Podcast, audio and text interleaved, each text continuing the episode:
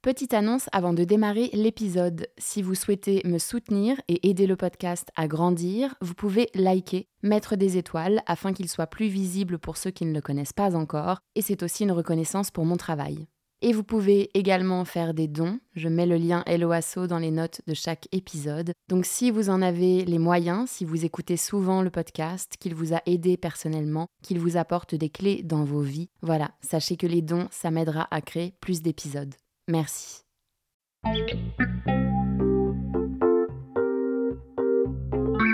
Bonjour, je suis Raphaël et je vous emmène voyager avec moi dans le monde de l'ésotérisme, de la spiritualité et de l'invisible. Chaque semaine, nous retrouvons nos invités pour parler magnétisme, numérologie, médiumnité, communication animale et j'en passe. Et tout ça de manière très terre à terre, bien sûr.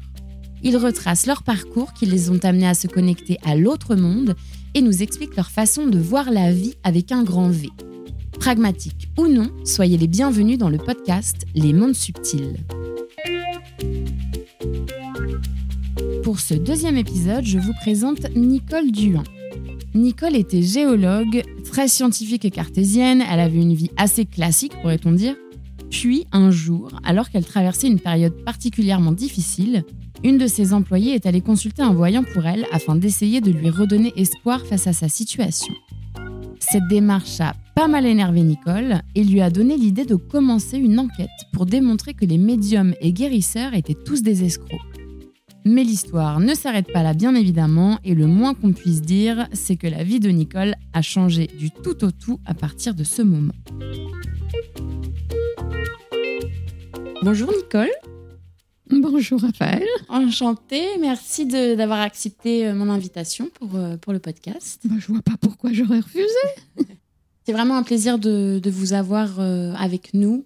moi, j'ai lu certains de, de, vos livres et je trouvais ça très intéressant d'avoir votre témoignage de vie et, et, tout ce que, tout ce que vous, de nous raconter un petit peu tout ce que vous faites aujourd'hui aussi. Est-ce que vous pouvez commencer par vous présenter, s'il vous plaît, Nicole? Oh oui, bien sûr, parce que je me connais quand même assez bien. bon, ben écoutez, je m'appelle Nicole Duin. Euh, je suis née à Versailles, euh, un petit peu avant la guerre, et j'ai beaucoup voyagé, pas pendant la guerre, mais surtout après la guerre, où mon père était euh, militaire. Donc nous sommes allés en Allemagne, en Algérie, au Maroc, nous sommes revenus en France. Donc, euh, très jeune, j'ai pensé que la religion catholique était bizarre. Je trouvais qu'il y avait des, des, incompréhensions, enfin des, choses vraiment qui. des incohérences, exactement. Maman me disait qu'on avait un père très bon qui était au ciel, qui s'occupait de nous. Et à la moindre bêtise, elle me disait qu'on allait, que j'allais finir en enfer. Alors ça me paraissait pas du tout cohérent. Et j'attendais avec impatience mes 21 ans, puisque la majorité à l'époque était à 21 ans. Et je me disais, enfin, je pourrais faire ce que je voudrais. Donc j'ai eu une scolarité assez chaotique suite au déménagement euh, paternel. Mais malgré tout, j'ai eu euh, mon bac assez jeune. Et nous sommes revenus en France pour que je commence des études euh, supérieures. J'ai fait un an de pharmacie. À l'époque, c'était un stage dans une officine. Et en fait, je me suis ensuite euh, dirigée vers euh, une licence de sciences naturelles et plus particulièrement de géologie, où en 60, euh, j'allais commencer un doctorat de micropaléontologie à Paris. Mais je venais de me marier, à cet âge-là, je voulais tout à la fois. Euh, la profession, le mari, les enfants. Il fallait que tout aille très vite. J'avais donc une vie cartésienne. Je pensais que tout devait être démontré scientifiquement. Et puis, j'ai très rapidement quitté la géologie pour l'enseignement. Puis, j'ai arrêté l'enseignement quand mon mari est rentré du service militaire parce que euh, j'avais accepté un poste dans l'enseignement parce qu'il fallait quand même nourrir la famille. J'ai eu très, très vite trois enfants. un garçon, une fille, un autre garçon. Et euh, j'ai travaillé pendant quelque temps avec ma belle-mère qui avait un commerce de tissus d'ameublement et de linge de maison. Et là, je me suis rendu compte que le côté décoration artistique m'intéressait. Et je me suis rendu compte aussi que les femmes ne savaient plus coudre, qu'elles n'avaient plus le temps de coudre et qu'il y avait un marché qui pouvait être intéressant. Et j'ai créé une entreprise de décoration. Cette entreprise a démarré très vite, très bien, et je l'ai euh, tenue jusqu'en 1983, où là, euh, mes enfants étaient grands. Mon plus jeune allait avoir ses 18 ans, sa majorité, et je me suis autorisée à quitter son père. Mais mon mari euh, était gérant de la société que j'avais créée, ou plutôt qu'il avait créée, en absorbant mon entreprise et celle de sa maman. Et quand j'ai voulu le quitter, il m'a licencié. Alors j'ai été très en colère, mais maintenant je me rends compte qu'il m'a rendu un service euh, extraordinaire et que je ne l'en remercierai pas jamais assez. Donc, euh, lorsqu'il m'a licenciée, je me suis euh, crue la plus maligne, la plus forte en commerce, la plus intelligente, et j'ai créé trois commerces en très peu de temps, euh, sans beaucoup réfléchir, et j'ai commencé à avoir énormément de problèmes financiers. Et un jour, une de mes employées m'a dit, écoutez madame, je voyais que vous aviez tellement de soucis que je suis allée consulter un voyant pour vous. Je lui ai dit, écoutez, c'est très gentil, mais euh, vous avez dépensé votre argent pour, pour rien. Parce que ben, pour moi, les voyants ne peuvent être que des charlatans. Et pour une fois, je suis tombée sur quelqu'un de très intelligent, parce que combien de fois je m'étais moquée de, des amis qui allaient consulter des voyantes. Et là, elle me dit, mais madame, est-ce que vous avez consulté? Je lui dis non, jamais. Et elle me répond, mais on ne parle pas de ce qu'on ne connaît pas. D'ailleurs, je voulais juste citer un petit passage du livre parce que j'ai adoré, je l'ai surligné. Vous dites J'entendais aussi parfois parler de guérisseur, mais mon attitude moqueuse ne favorisait pas les confidences à ce sujet. Je considérais tout cela avec une sorte de condescendance. Oui, pensais-je, on n'était pas encore très évolué en Berry. C'était bien la France profonde. Oui, exactement. Et en fait, comme beaucoup de scientifiques de l'époque, je niais tout en bloc sans me rendre compte que c'était une attitude anti-scientifique, puisque celle-ci doit être avant tout faite de curiosité et d'observation. Voilà exactement l'état dans lequel j'étais, l'état d'esprit dans lequel j'étais. Et du jour au lendemain, j'ai dit à cette jeune femme, Claudine, je lui ai dit, écoutez, donnez-moi l'adresse de votre voyant et je vais le consulter. Il faut surtout pas lui dire que je, qui je suis. Et je vous prouverai qu'au mieux, c'est un bon psychologue, mais c'est tout. Alors j'ai pris rendez-vous sous le nom de ma mère, qui n'était pas connue euh, dans la région. Et j'ai tout fait pour le, piéger. Il m'avait demandé d'apporter des photos. Je ne savais pas ce qu'un voyant pouvait faire avec une photo. Et c'est Claudine qui m'a expliqué que justement, euh, un voyant voyait des choses sur les photos. Je me suis dit, si je lui amène une photo d'homme, il va me dire que c'est mon ex, mon futur ou mon actuel. Mais comme je me suis construit beaucoup plus maline, j'avais fait de la politique avec Michel Jobert. Bon, vous êtes jeune, mais quand même, vous avez sans doute entendu parler de Michel Jobert, ce qui n'est pas le cas de toutes les personnes de votre âge. Mais euh, j'avais donc des photos de lui dans mon album, et j'en avais une qui m'avait interpellée parce que on le voyait de dos dans une rue de Châteauroux. Il était coupé à la taille, et comme c'était il était assez petit de taille. Je me disais en, riant, eh bien s'il voit quelque chose, alors là, il va être fort. Je voulais absolument le piéger. Quand je suis arrivée, il m'a dit, Madame, vous ne croyez pas à la voyance, mais ça va changer. J'ai pensé, oui, vu la tête fermée que je me suis euh, créée, euh, c'est pas étonnant qu'il dise ça. Puis il m'a demandé tout de suite mes photos, donc j'en avais qu'une. Il l'a frottée dans ses mains Et il m'a dit, ce monsieur est dans la politique, il a été deux fois ministre et il ne réussira pas sur le plan national. C'était donc tout à fait la description de Michel Jobert.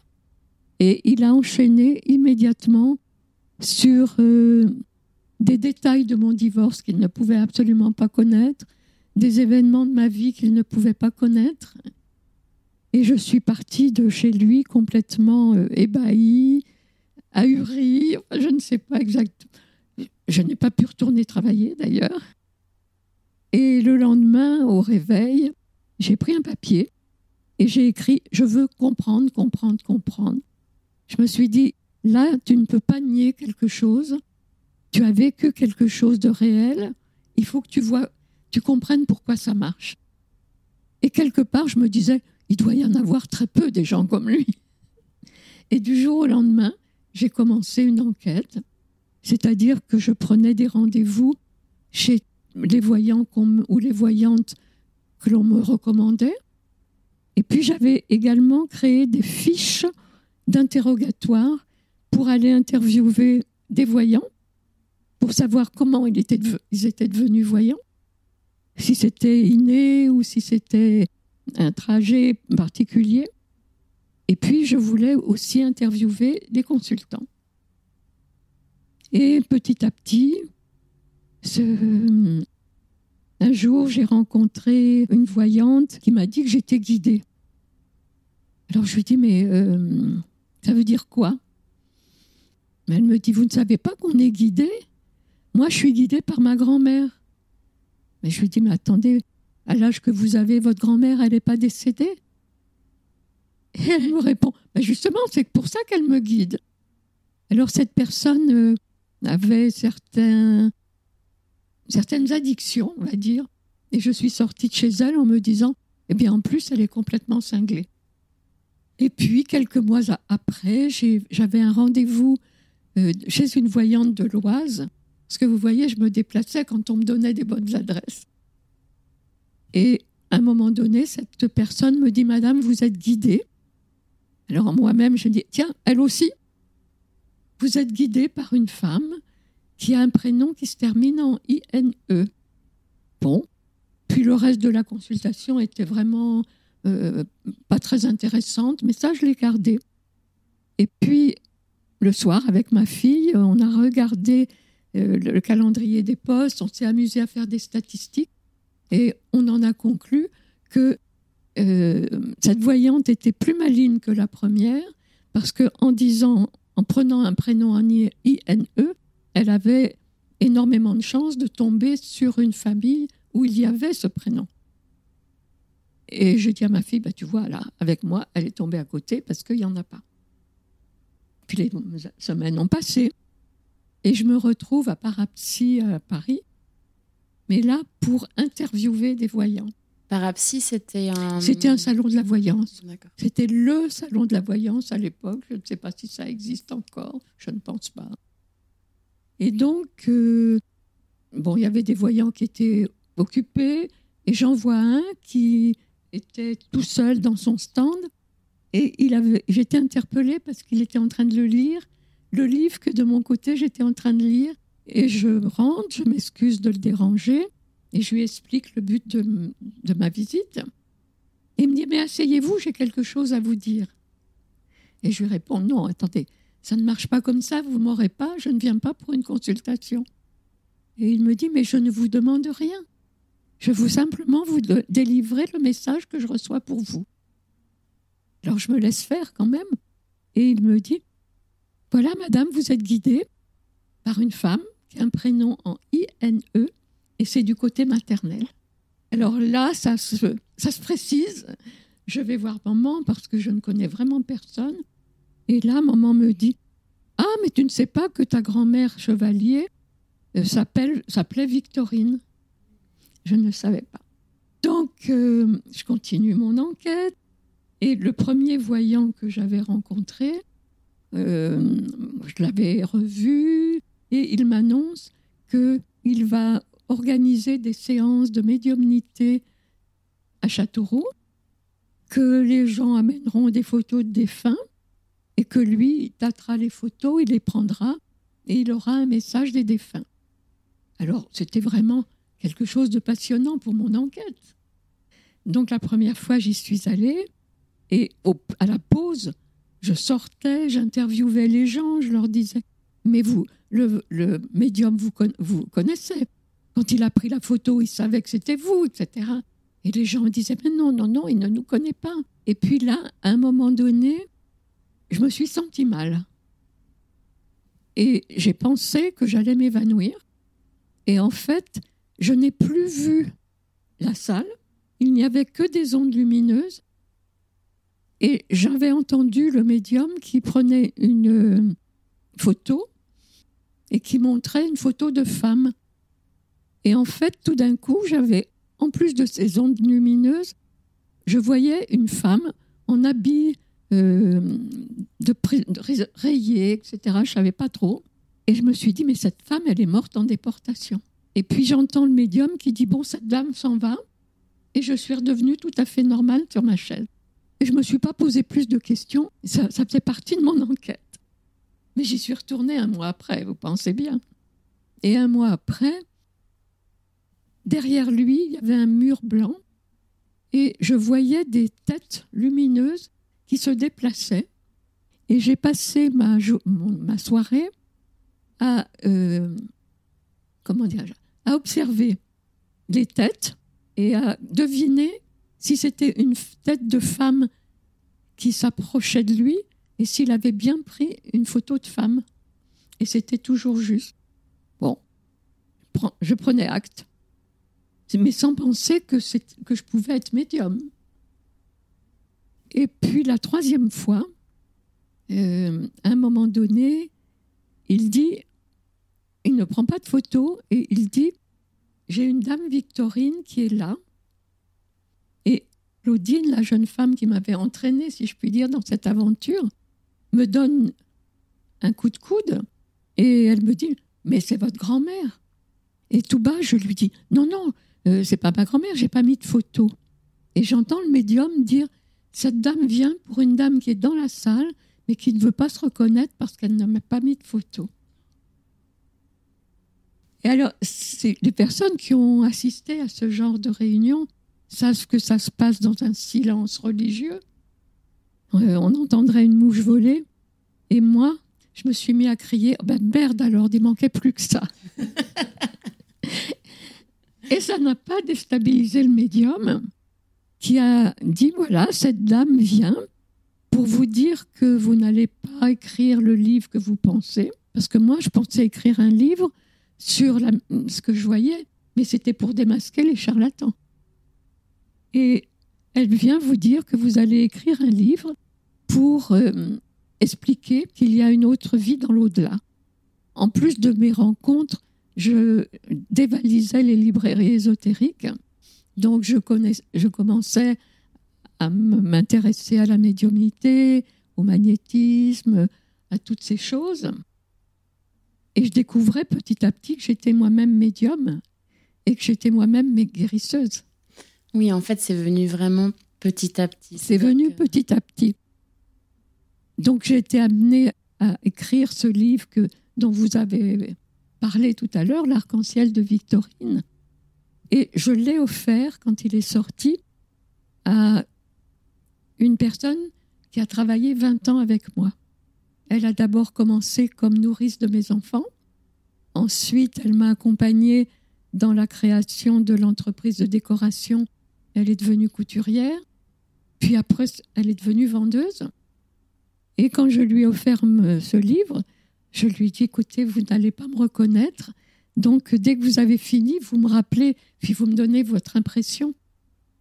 Et là, j'ai été alors complètement stupéfaite de sa réaction. Elle me dit, mais je n'ai pas été du tout surprise. Il n'y a que vous qui ne saviez pas ce que vous étiez. Alors, elle m'a euh, rappelé des événements où euh, moi, je pensais que c'était des réactions normales d'une maman, et où elle, elle me dit non, c'était pas ça. Euh, mon plus jeune fils a eu 18 accidents en 20 ans.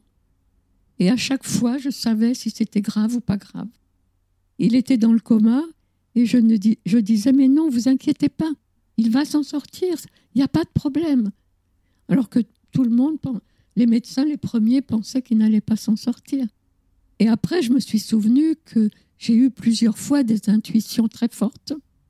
Et je me disais, mais pourquoi tu réagis comme ça euh? Par exemple, quand mon mari a voulu créer cette société, euh, tout en moi me disait non, non, non, ne le fais pas. Et je ne comprenais pas pourquoi. Je me mettais même à pleurer. Et je ne comprenais pas pourquoi. Je me disais, oui, ben, c'est parce que euh, je veux garder mon entreprise, c'est par orgueil, etc. Mais après, quand j'ai voulu divorcer, je me suis aperçue que c'était parce que en donnant la gérance à mon mari, eh bien, je n'avais plus tout pouvoir. Comment vous avez commencé à percevoir des choses? Alors, j'ai toujours perçu des choses. Je passais par, à côté de personnes et je me disais, tiens, celui-là, il a mal dans le dos.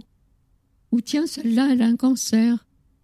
Mais je ne me voyais pas aller taper sur l'épaule de la personne et lui dire, vous avez un cancer. Mmh, Donc la médiumnité, ça c'est venu petit à petit. Enfin, j'ai eu l'impression que ça venait petit à petit, mais je ne pensais pas non plus. Euh, je disais que j'étais médium parce que j'avais ce genre de perception, mais je ne pensais pas du tout que ça irait au-delà. Par mes lectures, je savais que euh, il y avait différentes sortes de médiumnité, qu'il y a des médiums qui sentent des parfums, qu'il y a des médiums euh, qui entendent, qu'il y a des médiums qui voient, qu'il y a des médiums qui euh, transmettent par l'écriture automatique, et qu'il y en a d'autres qui transmettent par ce qu'on appelait à l'époque l'écriture intuitive. Dans le premier cas, c'est le défunt qui prend la main du médium et qui le fait écrire, tandis que dans l'écriture intuitive, ce sont des pensées qui s'imposent dans la tête. Et actuellement, on ne parle plus de euh, médiumnité intuitive, on va parler de télépathie, de canalisation ou de télépathie. Moi, j'aime beaucoup le terme de télépathie, c'est beaucoup plus scientifique déjà, vous voyez. Mais comme on fait de la télépathie avec euh, quelqu'un qu'on aime qui est à l'autre bout du monde, eh bien, on peut faire de la télépathie avec euh, les défunts, avec les êtres de lumière, avec Marie, avec tous les êtres de l'invisible, mais également avec les, végétaux, avec les animaux. Euh, le champ est, très très large. Pour vous, c'est quoi votre canal? Est-ce que vous voyez? Vous avez de la clairaudience? Moi, je ne... Alors, non, je ne vais pas dire que je ne vois pas, parce que j'ai eu quand même ce qu'on appelle des apparitions. La première, je viens d'ouvrir une librairie ésotérique tellement je suis contente de faire partager ce que j'ai découvert. Il, fait chaud, c'est l'été, la porte est ouverte et il y a un vieux monsieur qui rentre. Je le vois toujours. Il a un pantalon de flanelle grise, une chemise à carreaux gris et blanc un livre sous le bras et surtout une très grande barbe et des cheveux et une barbe blanche. Et il vient vers moi à la caisse et il me dit Est-ce que vous connaissez le père Brottier? Alors je pense qu'il me demande quelqu'un qui habite dans l'immeuble au-dessus de la librairie. Et je lui dis Non, je ne le connais pas. Alors il prend le livre, il le met sur mon comptoir et il me dit Voilà sa vie, il faut que vous appreniez à le connaître. Alors, j'ouvre le livre au hasard et je tombe sur des photos de prêtres en, en surplis, etc. Et je me dis, oh là là, j'ai affaire à un fou. Et moi, j'ai pas du tout envie de lire ce livre. Mais comme elle est fou, faut pas les contrarier. Je lui dis, écoutez, monsieur, c'est gentil. Vous me laissez votre livre et puis vous me donnez votre adresse parce que quand j'aurai fini de le lire, je vous appelle, je vous le rapporterai. Et il me répond, non, c'est pas la peine parce que quand vous aurez fini de lire, je viendrai le rechercher, je saurai quand vous aurez fini. Alors là, je me dis ça, il n'y a pas de doute, c'est vraiment un fou. Alors je prends le livre et sous le comptoir, il y a une petite planche, je baisse les yeux pour mettre le livre sous le comptoir et quand je me redresse, donc ça prend quoi? Une demi-seconde, même pas, il n'y a plus personne dans la librairie. Donc je cours à la porte, je regarde à droite, à gauche, il n'y a personne. Et donc je me, ma, pensée, c'est, eh bien, le pépé, il est drôlement rapide pour son âge. Et puis tous les, tous les jours, quand j'arrive à la librairie, je me dis, il faudrait quand même que, que j'arrive à le lire, parce qu'il va revenir. Et puis, il va m'interroger sur ma lecture. Et je serai incapable. Bon. Donc un jour, je l'emmène chez moi et je l'ouvre à la première page. Et quelle est ma surprise? C'est de voir la photo du père Brottier et de m'apercevoir, se voir que c'est le père Brottier qui était devant moi. C'est le monsieur qui est venu dans la librairie. Vous et avez ressenti quoi à ce moment-là? Mais je sais pas, j'étais tellement tellement passionnée par ma par mes découvertes que je notais tout et que je prenais tout. Euh, ça me chamboulait pas vraiment. Je, ne sais pas comment vous expliquer. Je prouvais. Ah bon, c'est ça. Bon, bah, d'accord, j'admets. Et puis, euh, il y avait donc ce, message que j'avais eu par le voyant, par le médium, qui me disait qu'il fallait que j'écrive un livre pour prouver que la vie euh, ne s'arrêtait pas. Donc j'étais prise dans cet engrenage. Et puis, euh, j'avais donc appris qu'il y avait des gens qui avaient une médiumnité supérieure et qui transmettaient soit par écrit, soit par la voix. Mais j'ai jamais pensé que moi, je pourrais arriver à ce stade-là. Je ne le cherchais pas. Et quand j'ai eu la librairie, j'ai organisé des conférences, j'ai rencontré un chaman maya. Il m'a demandé d'organiser des voyages en pays maya. Et le premier voyage a eu lieu en 95. C'était pour lui une date importante parce que les Mayas avaient eu une prophétie en 1475 disant qu'on n'entendrait plus parler de la culture maya pendant 520 ans. Et si on ajoute 520 ans à 1475, on arrive à 1995. Et donc, les Mayas organisaient une grande, grande réunion, des grandes cérémonies pour fêter cette prophétie. Et le chaman me donnait comme euh, mission d'organiser le premier voyage à partir de la France, à partir même des pays francophones. Et quand nous sommes arrivés là-bas, moi j'étais, je suis partie sans attente, puisque j'avais l'organisation, mais je n'attendais rien de particulier. Il y avait un programme. moi, je comprenais rien. Tout se passait en anglais. On était très peu de Français, donc ils n'avaient pas pris de traducteur français. Et je me disais, bon, il fallait que je sois là. C'est très bien. J'admire le, paysage. Je suis bien, point final. Et le dernier jour, il y avait dans le programme une cérémonie qui était indiquée comme euh, une cérémonie dans l'eau d'une très belle rivière qui s'appelle Aqua Azul. Et cérémonie pour nous euh, débarrasser, nous, nous enlever les charges karmiques qui nous empêchent d'avancer. Alors je dois vous dire que les personnes de mon groupe étaient très excitées.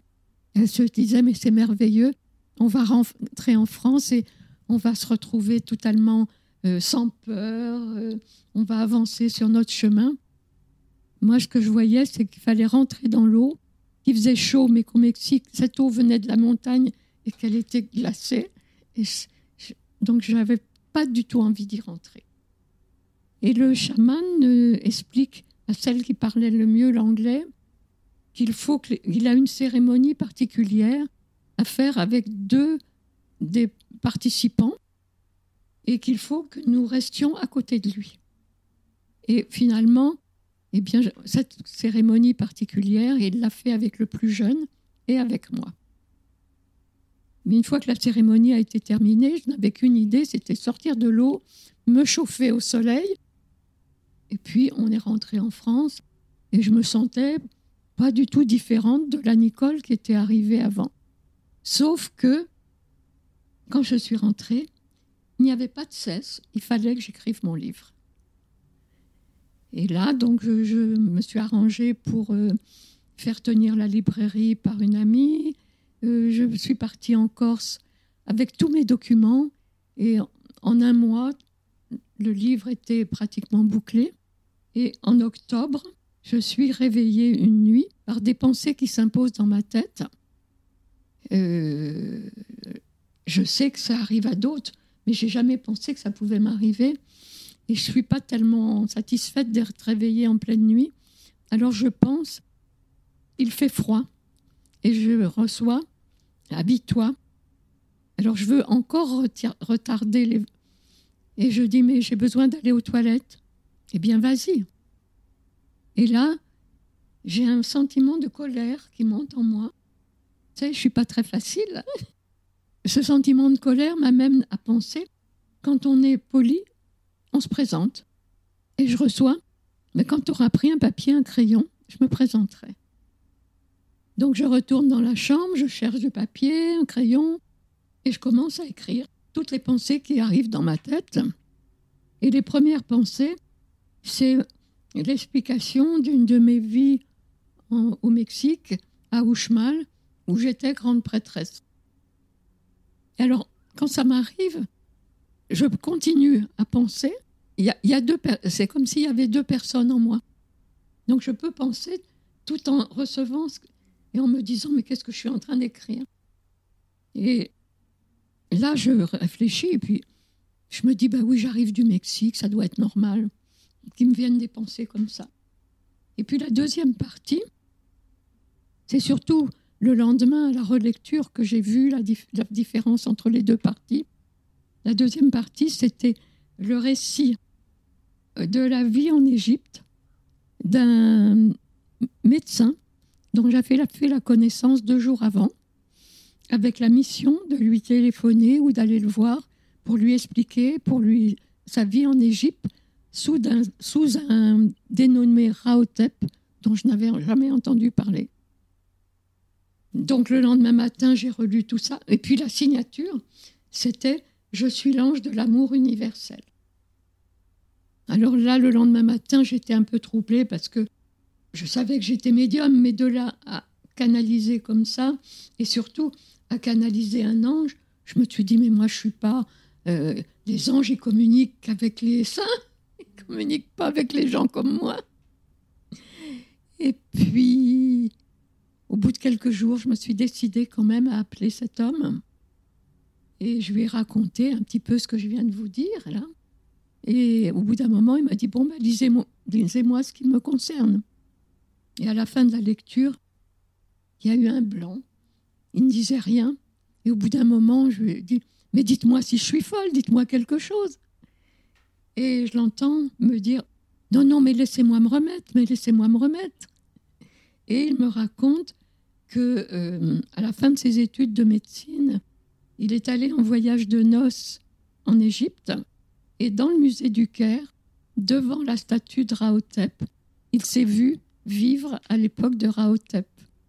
Et alors après cette première nuit, si vous voulez, j'ai été de 95 à 99 j'ai pratiquement été réveillée toutes les nuits pour, pour apprendre à travailler avec les anges, euh, pour un, un enseignement.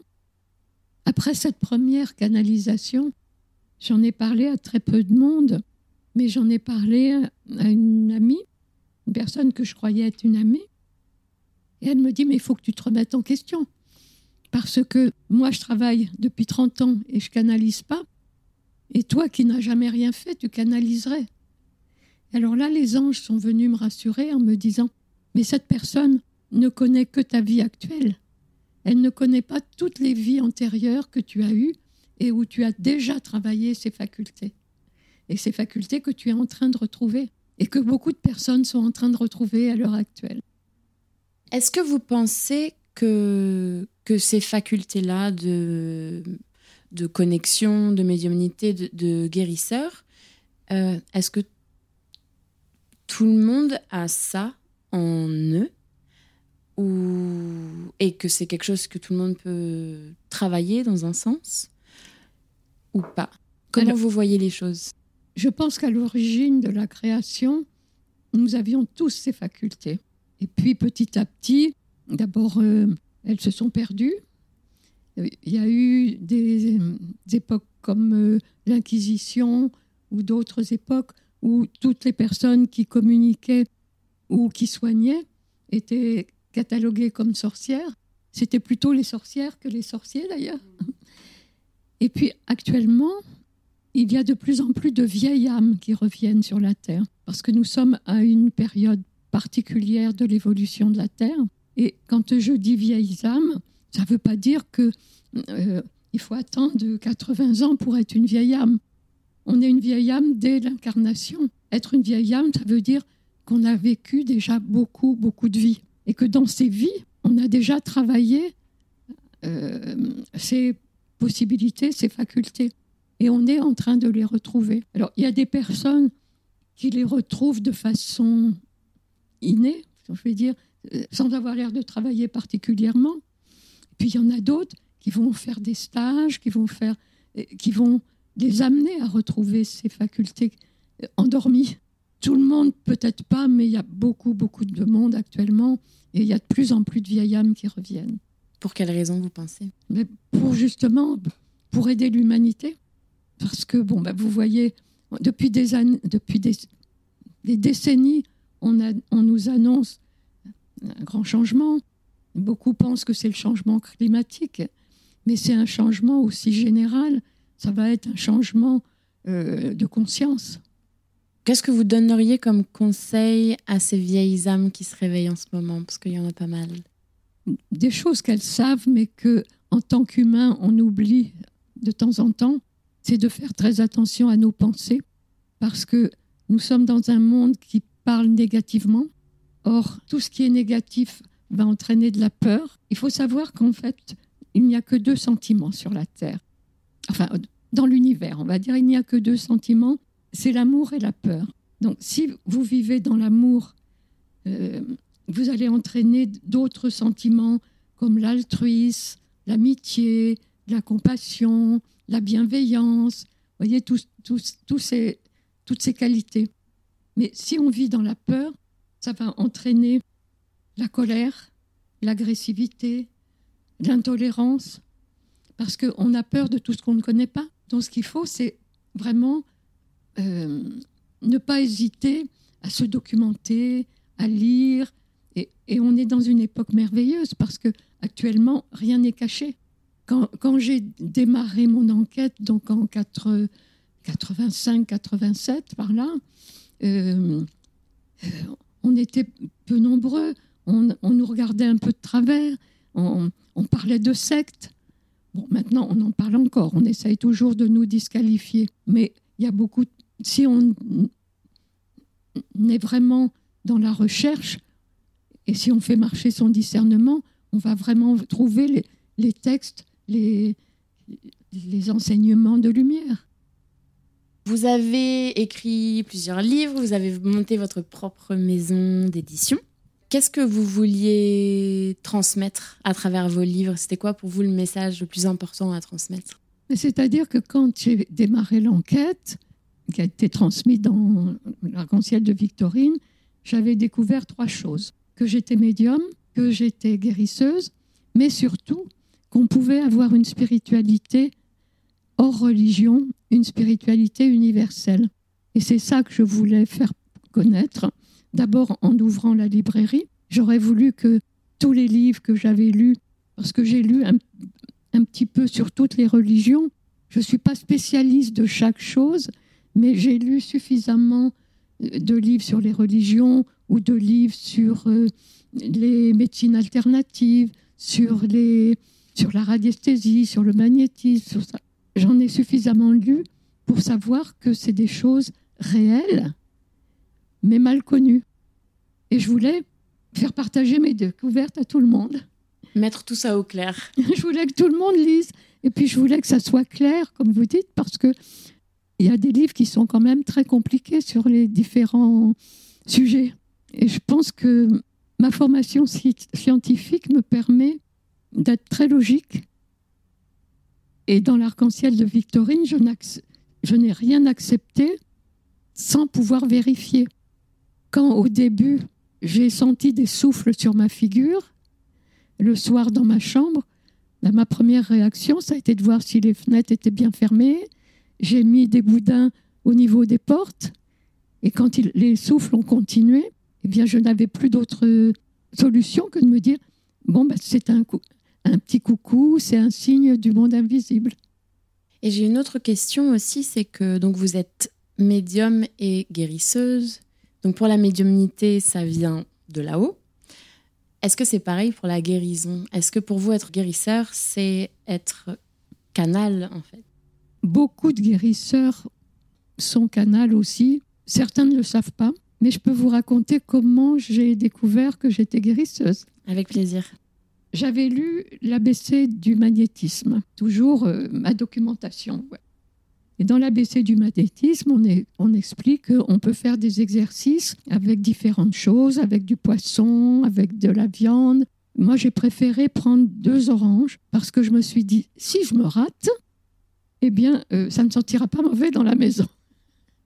Donc, tous les matins, j'avais deux oranges dans une soucoupe, dans deux soucoupes, et tous les matins, j'allais mettre mes mains sans, sans faire rien de spécial euh, je, mettais les mains à quelques centimètres au-dessus de l'orange, puis la deuxième, je ne faisais rien.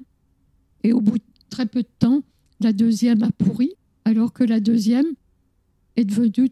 Elle, avait durci, mais elle avait toujours belle allure.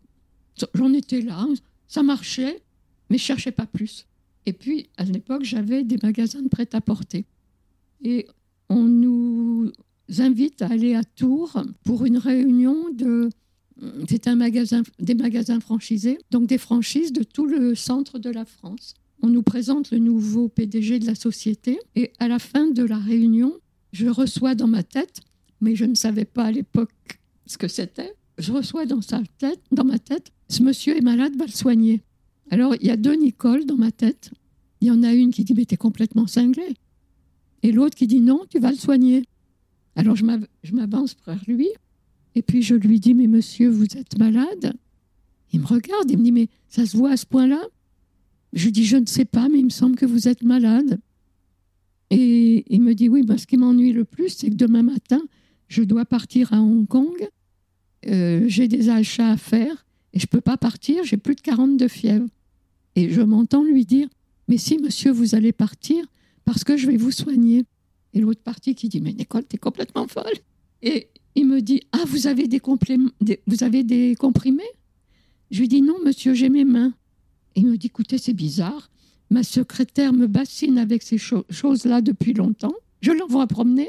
Et puis là, je ne sais pas pourquoi, j'ai confiance en vous. Qu'est-ce qu'on fait?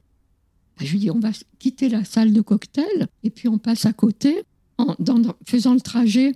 Je sais, mais qu'est-ce que je vais faire? Je me suis dit Bon, ben, je vais faire comme pour les oranges. Hein. C'est une grosse orange, sa tête. Alors j'ai mis mes mains au-dessus de sa tête. Et au bout d'un moment, j'ai reçu ça suffit. Alors je lui ai dit écoutez, monsieur, ça suffit, mais je vous préviens, c'est la première fois que je fais ça. Le coup, il a dû. Moi, je me suis dit il va penser que je suis complètement cinglée. Et puis j'ajoute si avant de partir, vous n'allez pas mieux, on recommencera un autre soin. Et nous voilà rentrés dans la salle de cocktail. Lui se dirige vers le, le buffet. Moi, j'attrape la première chaise venue.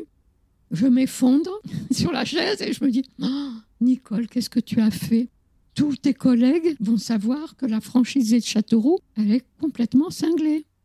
Quand je l'entends, je reconnais sa voix, je me retourne vers le buffet, il a son verre à la main, il a une coupe de champagne à la main et il crie Où est-elle? Où est-elle? Je suis guérie.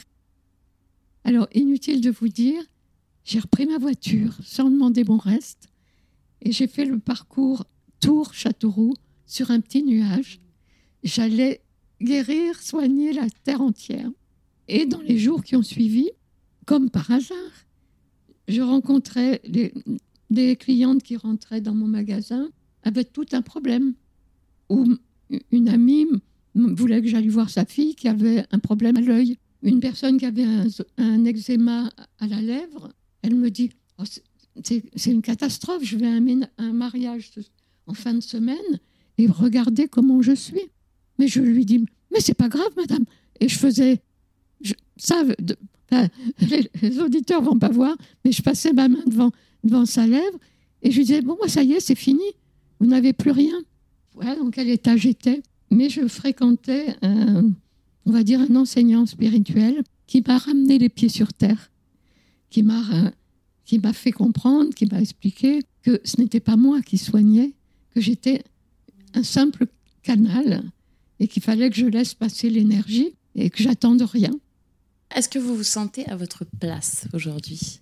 Alors j'ai fait un travail sur euh, pour me sentir légitime parce que on nous a dit pendant des siècles à l'Église que nous étions indignes de recevoir, qu'on était des pauvres pécheurs.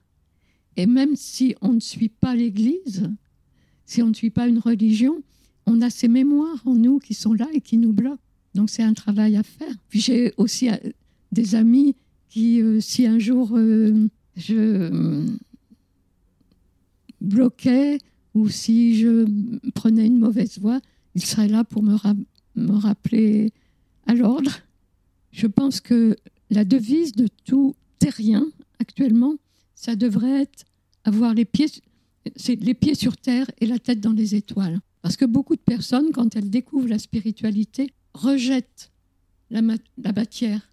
Or, nous sommes venus sur la terre pour faire une expérience dans la matière. Nous sommes des êtres spirituels venus faire une expérience dans la matière. Est-ce que vous pensez qu'on a tous une destinée? Et si oui, quelle est la place du, libre arbitre là-dedans alors, je vais reprendre une petite euh, image, je pense, une petite histoire que j'ai notée, je crois, dans l'arc-en-ciel de Victorine. Il y a deux points fixes dans notre vie. On va les comparer à des gares. La naissance, disons que ça peut être, euh, je monte dans le train à la gare d'Austerlitz. Et puis, notre décès, ça peut être la gare de Toulouse. Et pendant que je suis dans le train, je peux faire plein de choses. Je peux descendre à Orléans, puis remonter. Et puis euh, je peux redescendre à Vierzon. C'est quand on prend les chemins de traverse. Mais quand on doit faire quelque chose, quand on est venu avec un destin spécial, on a tous un destin, mais on ne sait pas voir souvent les, les, signes qui nous ramènent. On voit les, plus on avance sur notre chemin, plus ça devient limpide, j'imagine. Plus c'est, oui, plus c'est visible. Oui, l'invisible devient de plus en plus visible, plus on s'ouvre. Oui. Super, mais j'ai pas d'autres questions. Maman, tu veux poser des questions? Non. non, Est-ce que vous y a ah, si, il y avait une question dont tu avais parlé dans la voiture. J'avais trouvé une très belle question. C'était est-ce que euh, euh, parce que bon, je sais pas quel âge vous avez exactement, mais euh, j'ai 84 ans. 84 ans. parce que voilà, nous on est trois générations quand même différentes et que voilà, moi, je, Raphaël, c'est ma fille et qu'on parle beaucoup. Et c'est vrai que je lui dis toujours qu'en fait, il faut toujours essayer de travailler sur soi. Tout ce qu'on n'aime pas chez nous, faut le travailler. Donc, est-ce que, euh, parce que moi j'ai 57 ans, mhm. et que, et que oui, vous avez l'âge de mes enfants, voilà, et que j'ai toujours l'impression jusqu'à aujourd'hui qu'en fait, il faut jamais lâcher, il faut ah. toujours euh, se lever le matin en essayant de bah, d'être le, le meilleur qu'on puisse être avec les autres, de donner le maximum. Et justement, est-ce qu'à un moment donné, on arrive à un point où euh, on se dit, ça y est, j'ai atteint le, but de ce que je voulais être de moi?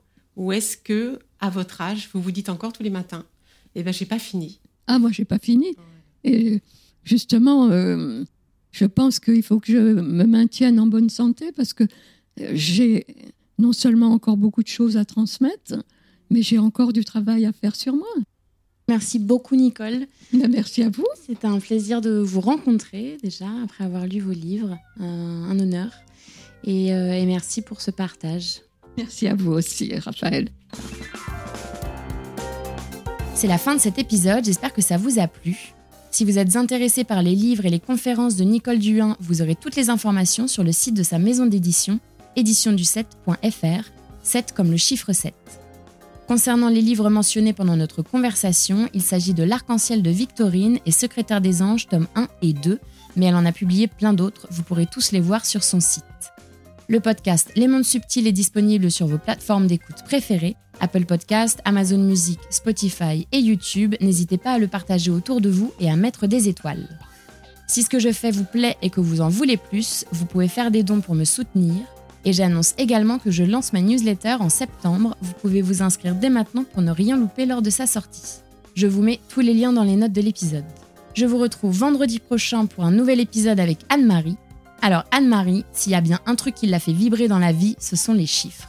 Elle nous expliquera comment fonctionne ce merveilleux outil qu'est la numérologie et comment il peut nous aider à y voir plus clair sur notre chemin. Je voudrais remercier plusieurs personnes sans qui ce projet n'aurait pas pu voir le jour. Merci déjà à tous les invités pour leur temps, leur confiance et leur bonne humeur. J'ai vraiment adoré mes moments avec chacun de vous. Un grand merci à ma chou, ma sœur de cœur, Alix de Crécy, qui s'est occupée de la stratégie digitale et qui m'a encouragée à aller au bout de ce projet. Un grand merci aussi au brillantissime directeur artistique Éric de Crécy pour toute la création visuelle que je trouve tout simplement sublime. Merci à Alice Krief des Belles Fréquences qui a réalisé le mixage et réparé mes petites erreurs. Merci à ma sirène, Marie Sala, pour son écoute et son soutien. Et enfin, un grand merci à Baboun et Mamouchka de toujours me suivre dans mes aventures folles. Allez, salut, à la semaine prochaine!